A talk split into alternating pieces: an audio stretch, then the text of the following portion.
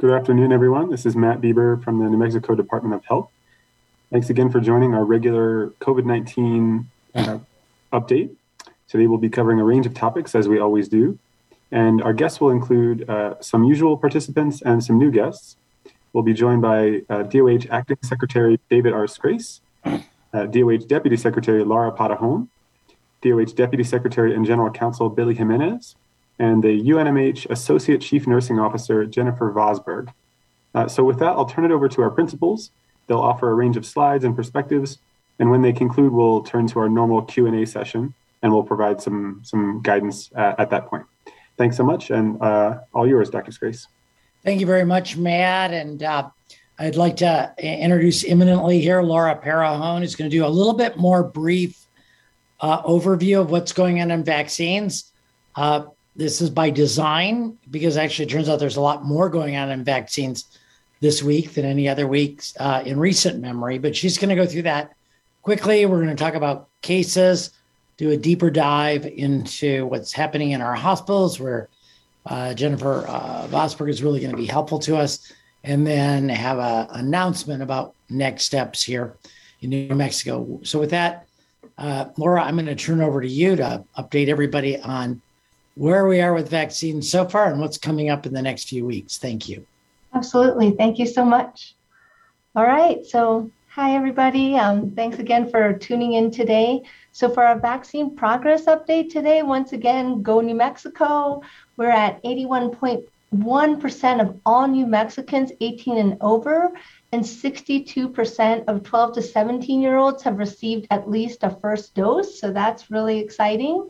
And then we continue to slowly but surely increase the number of New Mexicans fully vaccinated at 71.6% of New Mexicans at 18 and over fully vaccinated and 53.5% 12 to 17 year olds. And then 5.3% of New Mexicans, you can see that on the um, on our dashboard now, have received a booster dose uh, those 18 and over. 12 to 17 are still not yet eligible for boosters. Uh, next slide.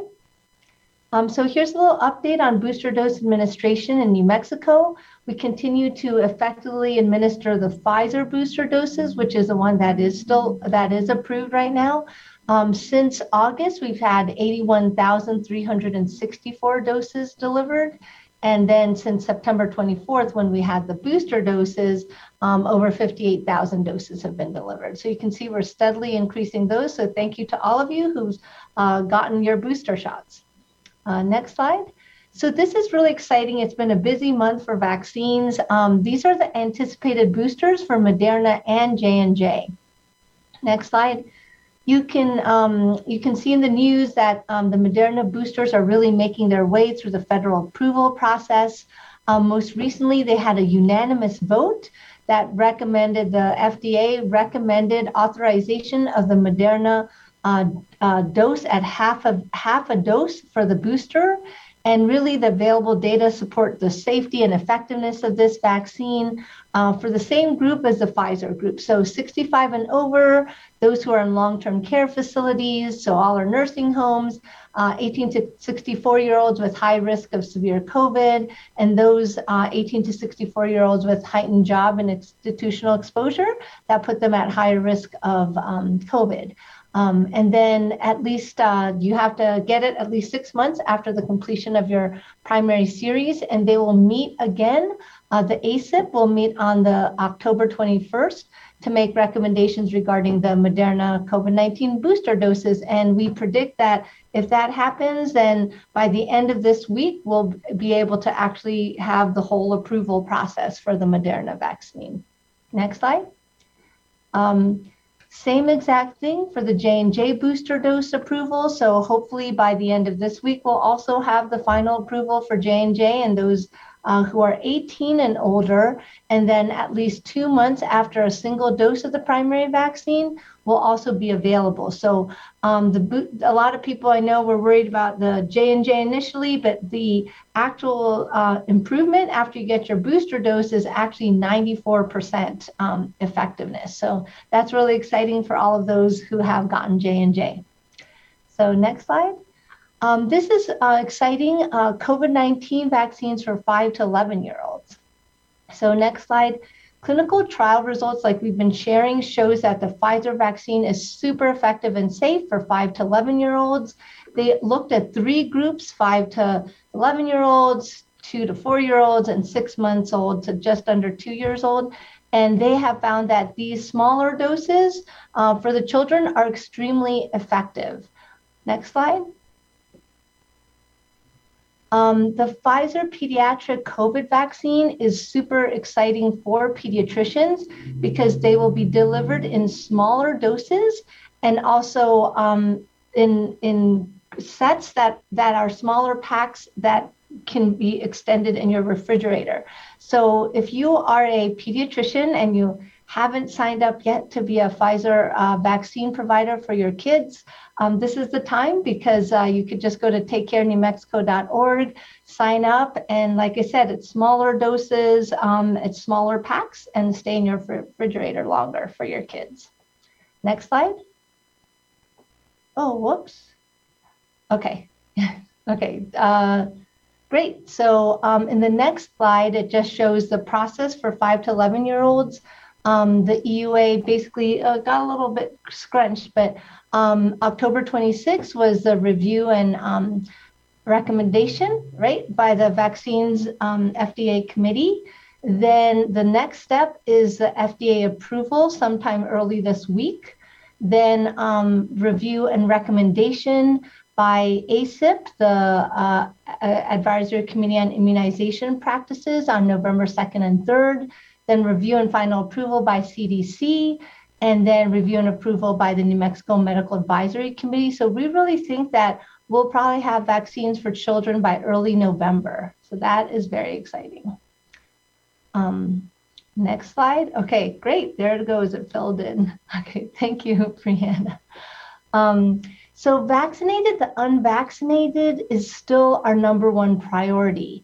So uh, New Mexican, New Mexico's 71.6, a fully vaccinated rate for 18 years and older, has really helped protect our children. Uh, while other states have seen a huge surge in hospitalizations amongst children and adolescents since the rise of the Delta variant, with 10 times increase in hospitalization for zero to four year olds and 10 times hospitalizations among unvaccinated adolescents. We haven't seen that in New Mexico, which is exciting because we have had a great, um, you know, uptake of the vaccine. So vaccinating five to 11 year olds for us presents such an exciting opportunity to really increase community immunity in New Mexico. Say that three times fast. So, anyways, um, so even though kids, you know, get sick less often and die less often, they can still contract and transmit COVID at the same rate as adults. So vaccinating kids will really also help us product, protect our adults. And as a family physician, you know, we take care of lots of kids and for us like you know and also i imagine for other people who are parents of 5 to 11 year olds it is just so exciting to know that this is an opportunity for us to support kids of all races and ethnicities and from all walks of life because this vaccine will be free to everybody, just like the other vaccines. It's proven to be safe and effective. You don't need insurance or ID. You can, we're making it available all over, all over the state. So, really, a great opportunity to vaccinate this really um, unprotected currently group of people, which are 5 to 11 year olds. So, really exciting for me as a, as a family doc and also as a mom. Uh, next slide. Um, so you can schedule your COVID vaccine appointment today. If you're unvaccinated, like I said, it's the best way for us to stop the pandemic. You can schedule your vaccine appointment. Um, we're also taking appointments for eligible booster recipients. And parents of 5 to 11 year olds are really encouraged to register ahead of time at vaccinenewmexico.org. And also for those who do have difficulty getting onto the internet, um, we always have the call center. So thank you so much for getting vaccinated in New Mexico. And I'm going to turn it over now to Dr. David Scrase. Thank you so much. Thanks so much, Laura. That's really helpful. Um, Matt, could we spotlight the ASL interpreter? They're not being seen on Facebook, and we want to make sure that they can be seen. I will work with the tech team to do our best. Thank you very much.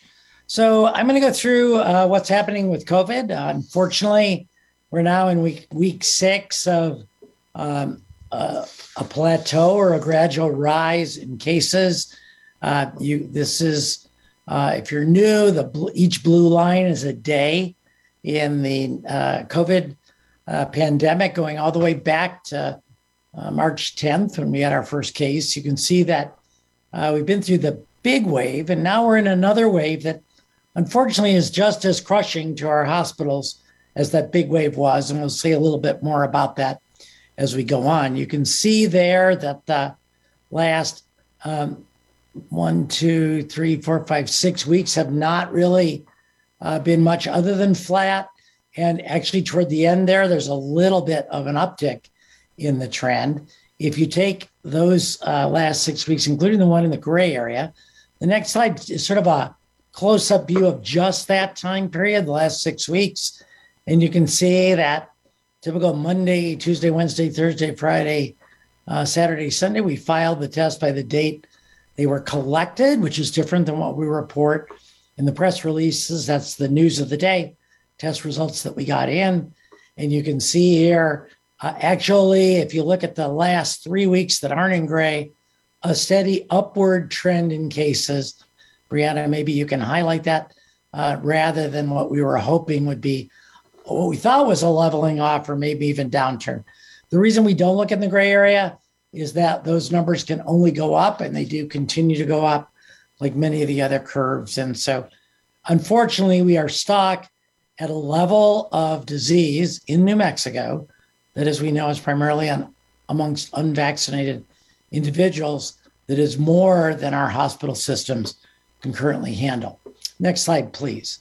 Uh, uh, you know, we have the CDC now model of red, orange, yellow, and blue. And while, as in past weeks, we've had some, uh, you know, a little bit of orange, occasionally a yellow county or two, those are all gone now with this upward trend.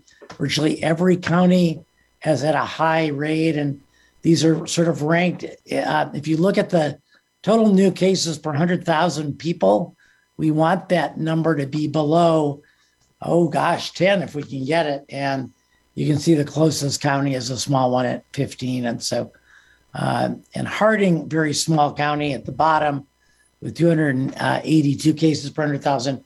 They don't have a lot of people in Harding. And so a small number of cases does push their numbers up. They've been orange in the past, but not this time. So, this again, putting undue stress on our hospitals with this case count. Next slide, please.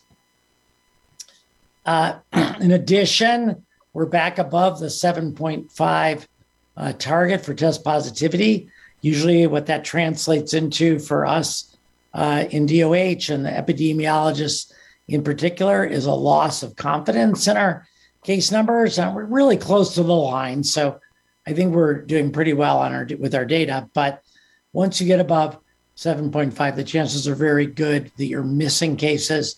People aren't getting tested and so we do want to call on New Mexicans. I don't have three or four slides focusing on this today because uh, th- that is not our area of focus, but we want to get that back under 8.1%. We want to be below, ideally five if we could. And the only way we can do that is to have everyone get tested who has symptoms, has had contact with someone who tested positive, or has other reasons or concerns for being tested. And it's easy to do now. You can get tested in your own home even if you like, uh, through one of our uh, testing agencies. Next slide, please. So, hospitalizations and deaths, and we're going to spend a lot of time today on hospitalizations, and I'll introduce Jennifer to you in a minute. Uh, but uh, let's go to the next slide. Uh, this is hospitalizations in New Mexico, and we've labeled for you December uh, 4th, and I think the official public health order was December 9th when we enacted crisis standards of care. We were at a peak. And I think it's important to just pause for a minute and say, well, how can things be so bad in hospitals when seems like the number of COVID admissions is less than half of what they were before? And the answer to that question is that people in the hospital are as sick as they've ever been, sicker actually than they've ever been. And we have a lot more people in the hospital right now with non COVID related illnesses, some of which we believe are related to delays in care uh, that occurred during the worst part of the pandemic when people were staying away from hospitals and even sometimes facilities were closed uh, for outpatient care. So, next slide, then, Brianna. Uh, this on the left is this curve you're used to seeing. You can see the uh, we were in crisis standards of care last year. You can see we've been on that line or above the line between orange and red for quite some time. We've gotten some questions. Well, what goes into the scoring system? And so, uh, and and we'll show you last week's scoring. The things that got red the fact that there were we were having to delay care and limiting it only to critical services. We were unable to transfer very many patients because of full uh, the full nature of our ICUs, and our transfer center was up and running, which of course you all know has been since July. Uh, triage and allocation, we, were, we were, on, we're on full activation of all of our triage resources. Uh, emergency departments in general are saturated with long waits and record numbers of people leaving before they're even being seen. Our ICUs have been greater than 100% utilization uh, as a state for weeks and weeks now, probably four or five weeks. And non ICU beds also uh, at or, or above 100% capacity. Our modeling actually will be red this week as it has that upward trend. And uh, but last week it was in the orange range contingency. Uh, we were uh, unable to redeploy staff from one place to another to meet the needs of patients and uh, uh, tiered staffing. You know that we right now we don't have people, healthcare workers with COVID actually in the hospital actively treating people with COVID. Uh, that's sort of a desperation move. We have not gone had to go to that yet. Uh, capacity of our staff is insufficient to maintain all of the patient care and all the beds that we would otherwise like to be maintaining right now. Uh, staff ratios, we can't go any further with our staff staff ratios than we've already done. And then uh, supply chain, actually having some issues with supply chain for things like IV fluids with uh, uh, oh five or six dozen ships sitting off the port of LA out in the ocean waiting to be unloaded because of a shortage of uh, dock workers. And so that's starting to affect our hospitals with routine supplies that are used to take care of COVID patients. And uh, we still have some recycling in place if we need to for PPE. That's no longer a, crisis. That that PPE one, the last one was red last time. So, in most of these things, we're in a significant uh, dilemma with our ability to to uh, uh be able to uh, uh, provide care. Next slide, please. these usual maps. I think we're back to the worst we've been with only 11 ICU beds available as of first thing this morning. Those are probably all full by now. You can see uh, none up in Farmington, which is a particularly hard hit area right now. And our thoughts and prayers go out to all the healthcare workers in Farmington. If you look at that box for Albuquerque, only two ICU beds uh, open, and I believe that's at Sandoval Regional Medical Center. And so a really tense situation. On the other hand, we've had a few more general uh, medical beds. You can see 87 total. And so, what we're trying to do right now is push people who normally would need ICU care down into regular medical bed care. Of course, uh, that's pretty difficult to move someone from an ICU on ultra high flow oxygen that requires almost continuous monitoring down to a floor bed where a nurse has to take care of perhaps uh, six or eight or even more patients, depending on which shift they are working. And so uh, this is a major crunch. We have a major shortage in ICU beds. We showed you week before last the consequences for that man from Oklahoma who died because there was no ICU bed to transfer him to from Taos. And frankly, in any other state, uh, there was no ICU bed as well. Next slide, please.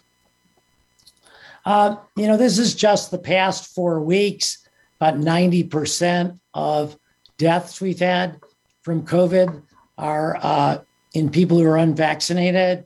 And you can see 82% of hospitalizations, 76% of cases. We are having people who are uh, already vaccinated who are getting COVID, and hence the re- the the push that's on now for booster shots for people to try to boost that Im- immunity and increase their resistance. Hospitalization numbers don't surprise me as much, even though they're higher because uh, of what we're seeing in the hospitals. Hospitals completely uh, full, if uh, uh you know, completely full if uh, of people who have either delayed care or just have really serious disease. This could be heart disease, intestinal bleeding. Uh, it could be uh, out of control diabetes to the point of being in a coma, all things that simply can't be managed as an outpatient. And so it is true that we have less COVID patients in the hospital this time than last time. But when you look at the people who are in the hospital with COVID, again, uh, four out of every five, more than four out of every five, have uh, are un, remain unvaccinated, and that is one changeable thing we could do to actually get us out of the crisis that we're in right now. Next slide. We went back and did some math. This now is from February 1st to October 11th. And Dan from the Albuquerque Journal, if you're on my estimated math I did last time, I took the date of uh, reported deaths rather than the date of actual deaths. But since 1 February of this year, there have been 1,039 deaths in New Mexico 967 of them are preventable. So almost a thousand people have died in New Mexico since February 1st that didn't need to die had they been uh, vaccinated. And that's that really is a tragedy. It's something that's avoidable. And again, uh, I respect everyone's right uh, to make a choice. I I uh, actually saw patients today. I don't recommend seeing patients on the same day as a press conference because uh, our uh, Wi-Fi went out in our, my office, and I drove back up home uh, here at home in my office to do the press conference today. Uh, spent some time talking to my only unvaccinated patient. She's just waiting for a different type of vaccine to come out, so she will take it. But I'm very concerned about her health and what will happen to her if she gets sick with COVID. We heard about Colin Powell today uh, sad, sad death of one of America's great heroes uh, who died uh, from complications of COVID. He was vaccinated, of course, but nonetheless, this is a devastating, terrible disease. And we all need to do everything we possibly can do uh, to get this under control. Uh, next slide. The CDC came out with a really interesting slide this week uh, that's similar to the data that I was showing you. they go back to January 30th. Uh, we did not coordinate our efforts. We went back to February 1st, and and this shows the rate of hospitalizations, the rate. So, and they're adjusted for age. So uh, it wouldn't matter if you had more or less old people or young people at a given point in time. And you can see the green line is this extremely low chance of being hospitalized. It's gradually crept up to something like five in 100,000. Uh, and then you can see the blue, and that's in vaccinated individuals.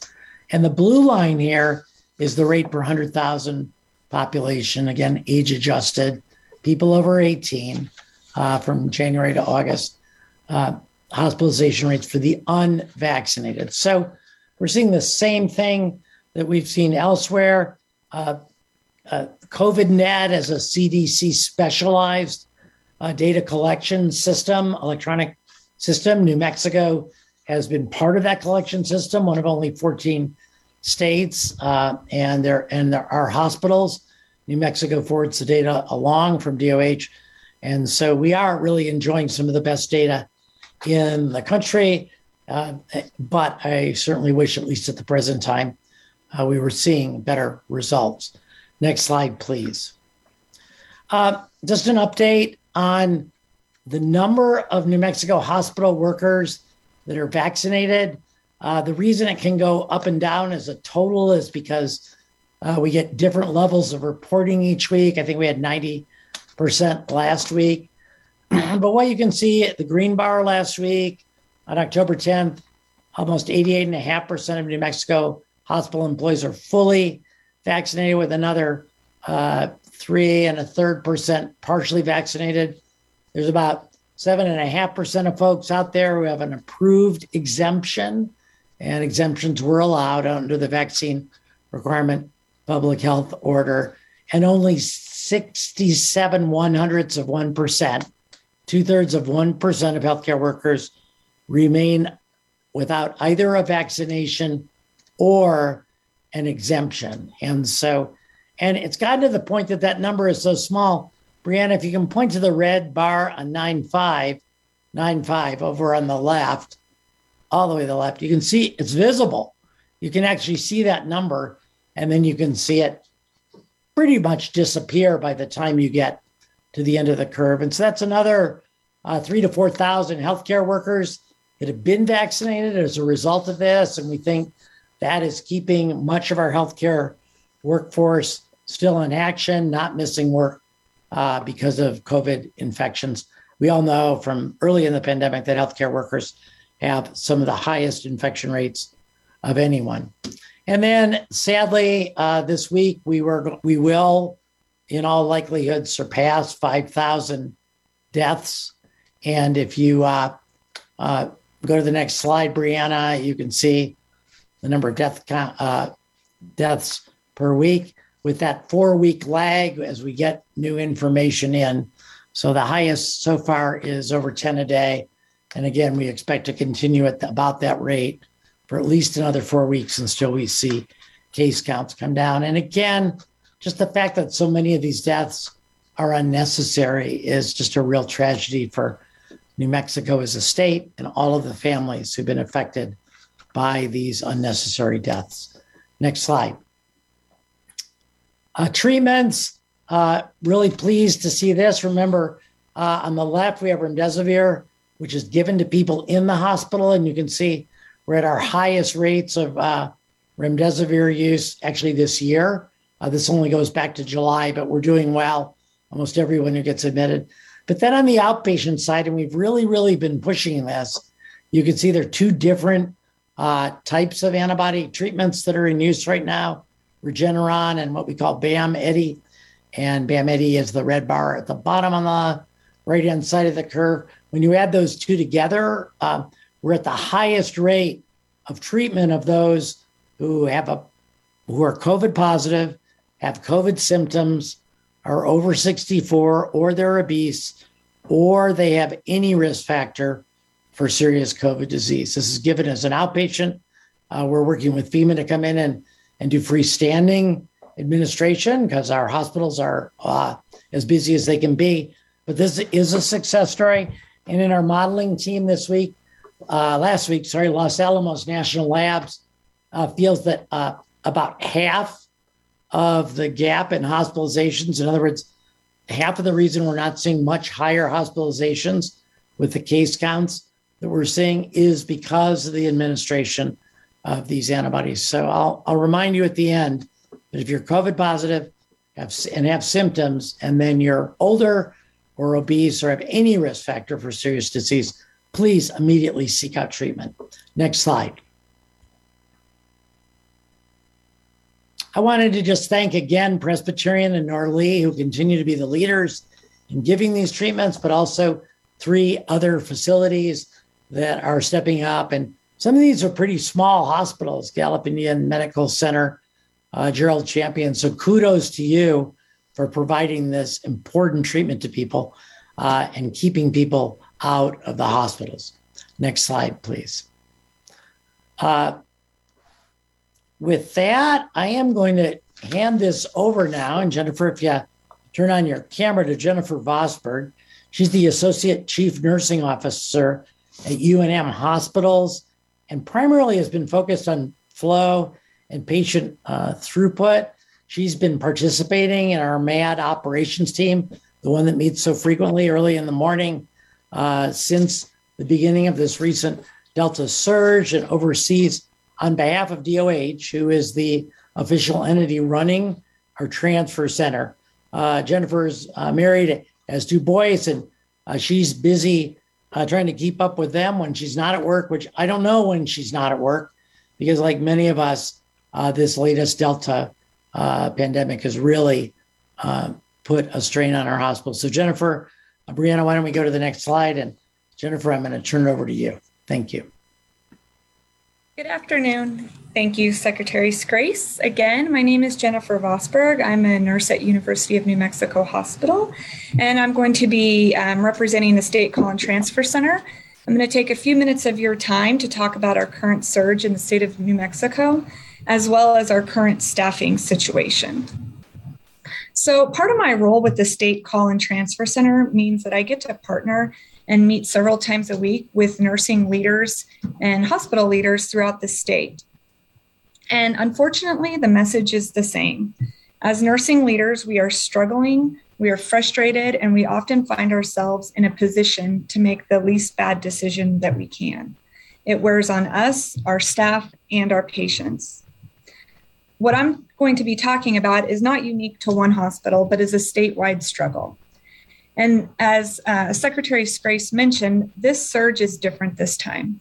While the COVID numbers are not as high as they were historically, and certainly not what they were in the winter, thanks to the mask mandate and vaccines, most hospitals never saw a reprieve from the prior surges, and many patients are coming back sicker and more complicated than ever, largely related to uh, a delay in care. This, of course, is further exacerbated by a reduction in healthcare resources. So you can see um, on this, this slide attached, this is the New Mexico hub and spoke model for the transfer center. So the call center was initially established in the Mar- in March of 2020 with the with the sole purpose of level loading the ICUs, meaning we didn't want one hospital as an example in northern New Mexico to be surging with patients while we had another hospital, let's say in southern New Mexico, with plenty of capacity. The goal was to have everybody at the same, same percentage of occupancy. And you can see from this graphic that all of the um, spoke hospitals are tend to be the smaller, more rural hospitals, and they all feed into a larger hub hospital. So the hub hospitals are, are the hospitals that we meet with regularly and make sure that we have what we need as a hub to support our spokes. As Secretary Scrase mentioned, this was just one of the strategies um, deployed to ensure that we were optimizing uh, both our physical resources but our human resources. It's also um, fostered some real collaboration and partnership amongst the hub hospitals throughout the states one example that I that you know came around earlier on was we had a hospital, a, a hub hospital actually, that was running low on ventilators. Because of our partnership and collaboration, there was another hub hospital that had some extra vents and they were able to share. And within several hours we were able to get those vents to the to the hub hospital that needed them and ensure that our patients had what they needed to um, to receive the care they they required for their for their hospitalization. During our winter surge, which again, Secretary Scrase showed the graphic, we saw many, many more COVID patients than we have now. The call center was always able to place the ICU level patients. Sometimes it took a little longer than others, but we always were able to say, yes, we will find you a bed. This surge is not like that. We are often finding ourselves saying, no, we don't have a bed. I'm so sorry. Please call back tomorrow. This is very distressing. This is not what we got into the business of, of healthcare for. And this is very hard for our nurses at the call center. Our nurses try to reconcile the list of calls they receive every 24 hours and do a little loop closure following up. And oftentimes, when they call and say, Hey, were you ever able to find a bed? The answer is no. And often it is, and the patient died. This is very, very distressing for our staff and for all of the healthcare workers in the facilities that can't provide the care that they were trained to do. Next slide. So you can see from this graphic, there's um, two, two levels. There's the ICU capacity and then there's the non-ICU you can see that the majority of the hospitals are well above 100% capacity. And those that are not are working diligently to get the resources to um, get there. But what that means, if you're a patient, is that we we have to be creative in how we care for you. Many, many patients are assigned to hall beds or they spend their stay in a doubled room that was never intended for, for two patients. We have patients who spend their stay in the operating room or in interventional areas such as the cath lab. These spaces were never intended for long term patient care. There are no bathrooms, there are no TVs, there are not the, the normal patient room requirements that patients expect. Not only is there a lack of beds and clinical space, but these patients are sicker than ever before. All of us track acuity within our organizations, and our, care, our acuity has seen a steady increase despite the waxing and waning of COVID cases. And again, this is due to the delayed care and that patients are sicker. So they spend longer in the hospital and it takes longer for them to free up the bed. Additionally, as, as Secretary Scrase mentioned, we are in a situation now where we downgrade patients to non ICU level, where historically that would have never happened. But we do this so that we can free up ICU space. And emergency departments are no different. Many hospitals across the state are seeing higher than normal ED volume check ins, which alone is problematic because the system wasn't built for these current volumes. But an increase in volume also means longer wait times, an extremely dissatisfying experience, and people leave without being seen. And we know when you leave without being seen, you oftentimes oftentimes come back sicker and in worse shape. Next, I'm going to talk about staffing. While we're grateful for the vaccine mandate and booster availability, it definitely helps us feel better about going home to our families and it makes us feel more confident caring for and protecting our patients. Many nurses have retired as a result of the pandemic. We also know of multiple newer nurses that have left the field of nursing because of the pandemic related stressors. While we've only lost less than a percent of nurses to this vaccine mandate, the problem of the shortage continues. And to be clear, we had a nursing shortage prior to the pandemic. However, we are now at crisis levels. We are in a position where the demand significantly outstrips available resources. This is particularly bad in rural New Mexico.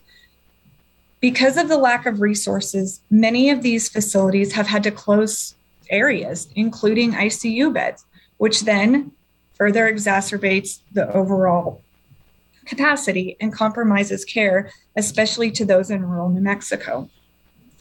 We are all working to bring in contract labor, um, and unfortunately, we're all competing for the same limited resources, both locally and nationally.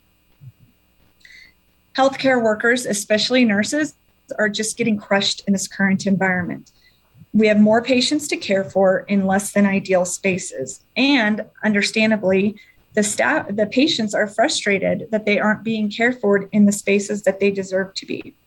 Many nurses are working in ratios that are higher than normal with less available support services. As an example, there's a shortage of phlebotomists, respiratory therapists, and physical therapists all of this is in addition to caring for patients that are sicker than they've ever been. Ultimately, patients are not getting the care they need and deserve in New Mexico. This is counter to everything we've been taught to do as nurses and the reason we went into healthcare. This is leading to an overall sense of helplessness and feeling overwhelmed each and every day. There is a perceived sense of a lack of concern by the general public, which lends itself to the sense of hopelessness and feeling that normalcy will never return. I am proud to say that I've been at UNM for 20 years, and I'm honored to care for the population we serve. However, we are in a place where that is being compromised.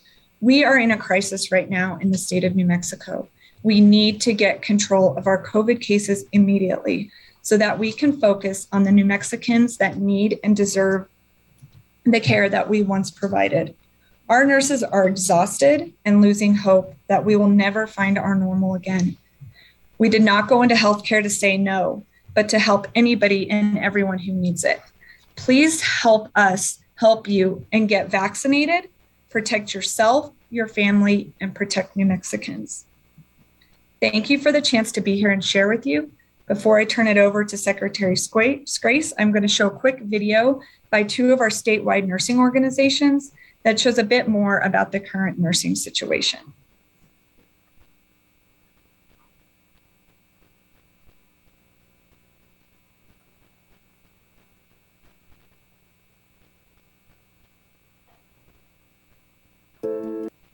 122 years ago, a nurse named Clara Barton was the hey, hero. Brianna, you need to share your screen. Today, in a global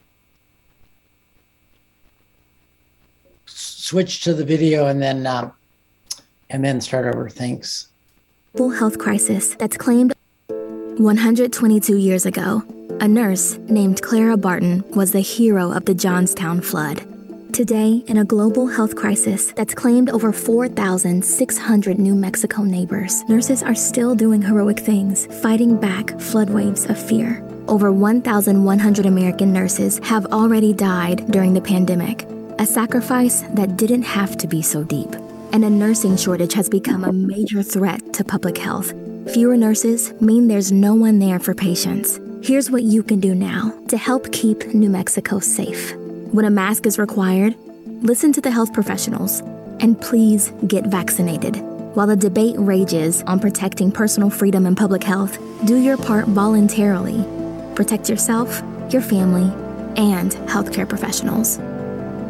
I'm wondering if someone watching me right now could be the next Clara Barton. Nursing is a profession that desperately needs more people. Fewer staff right now means there's no one there to take care of patients who need us.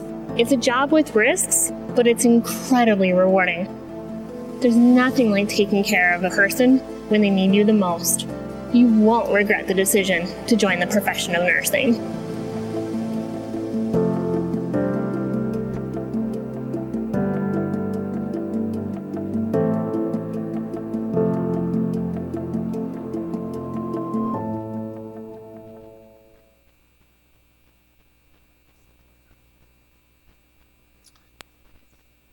Well, uh, thank you very much, Jennifer, for that overview. Jennifer's uh, has just been an, done an amazing job uh, heading up our transfer center. You can imagine the frustration last year being able to move people eventually into beds, but this year uh, struggling uh, to do so. So um, we're going to go into the next slide, uh, and I'm going to start talking about crisis standards of care.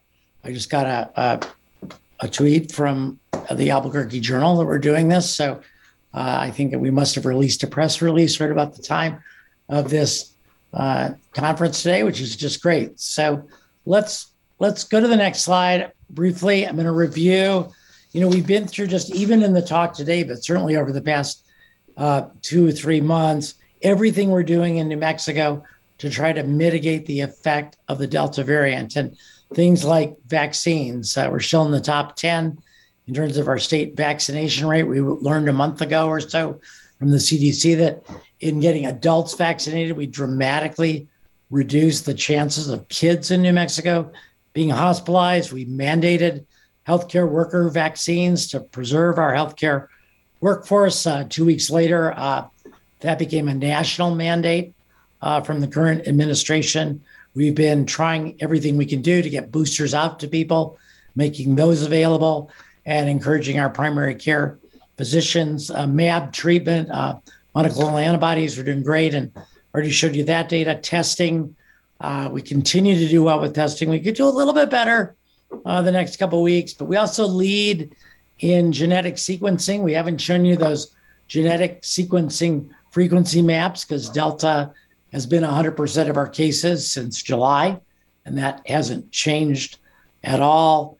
And then I think uh, I'm particularly proud uh, of all of the work that our delivery system partners have done to actually knit, uh, uh you know, four dozen hospitals in the state of New Mexico into a single sort of hospital ICU system where we can level load and move people back and forth. But as you can see right now, we're in a bit of a gridlock. And so Going forward, we're going to continue to do everything I just mentioned. We have already connected hospitals with FEMA. Uh, FEMA is willing to pay extra dollars for this very nationally competitive market for travelers, nurses. Although, frankly, um, I think a reporter from a national chain uh, contacted me three weeks ago, like asking me if I was frustrated with the federal government for not